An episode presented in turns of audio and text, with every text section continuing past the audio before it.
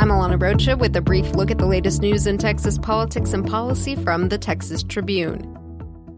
President Donald Trump is toying with delaying the 2020 census in light of a 5 to 4 decision the U.S. Supreme Court handed down Thursday that put the administration's plans to add a citizenship question on hold.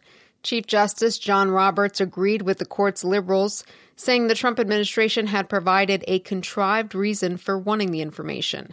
Roberts said a district judge was right to send the issue back to the Commerce Department for a better explanation. The U.S. Census Bureau's own analysis showed that including the question could lead to an undercount of Hispanics and non citizens.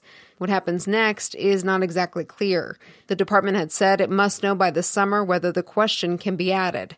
The Tribune's Alexa Ura has a story on our website today about what the High Court's ruling means for another legal challenge to the citizenship question this one with deep Texas roots.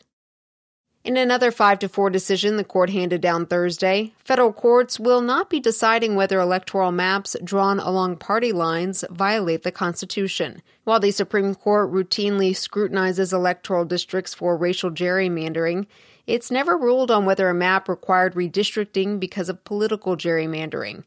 The ruling could affect the next round of redistricting in Texas and other states. A bill to spend $4.5 billion for border aid is headed to President Trump's desk. The Democratic controlled House signed on to the GOP led Senate proposal Thursday amid calls to address dire conditions in the migrant detention centers. Lawmakers rushed to pass the aid package before the July 4th recess. The vast majority of the Senate's legislation is aimed at alleviating the squalid conditions detained children are facing, sending $2.9 billion to restore the Department of Health and Human Services' waning resources. The president is expected to sign the measure. Come September, public funding for women's health care and community health programs could take a hit. Senate Bill 22 will block state dollars from going to abortion providers, even if the money is not used for abortions. Opponents fear it could spell the end for various Planned Parenthood student clubs and clinics who give out condoms or conduct HIV tests at community colleges.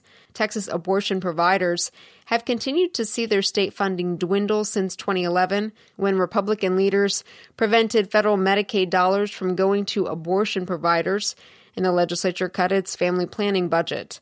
The state's Healthy Texas Women program could potentially fill gaps left, but many have questioned its effectiveness. Fresh off a contentious debate stage, both Julian Castro and Beto O'Rourke will be in Austin this weekend, holding separate events Friday night. Look for coverage of the 2020 Democratic presidential hopefuls at texastribune.org. I'm Alana Rocha with the Texas Tribune. You've been briefed. We're more than halfway to our $35,000 crowdfund goal, but our nonprofit newsroom could really use your help getting all the way there. Donate now in any amount you can at texastribune.org/give to keep our reporters in the field covering the migrant crisis in the detail it deserves. The brief is sponsored by Houston First Art, Tourism, Entertainment, Conventions, Hospitality. Houston First. More at HoustonFirst.com.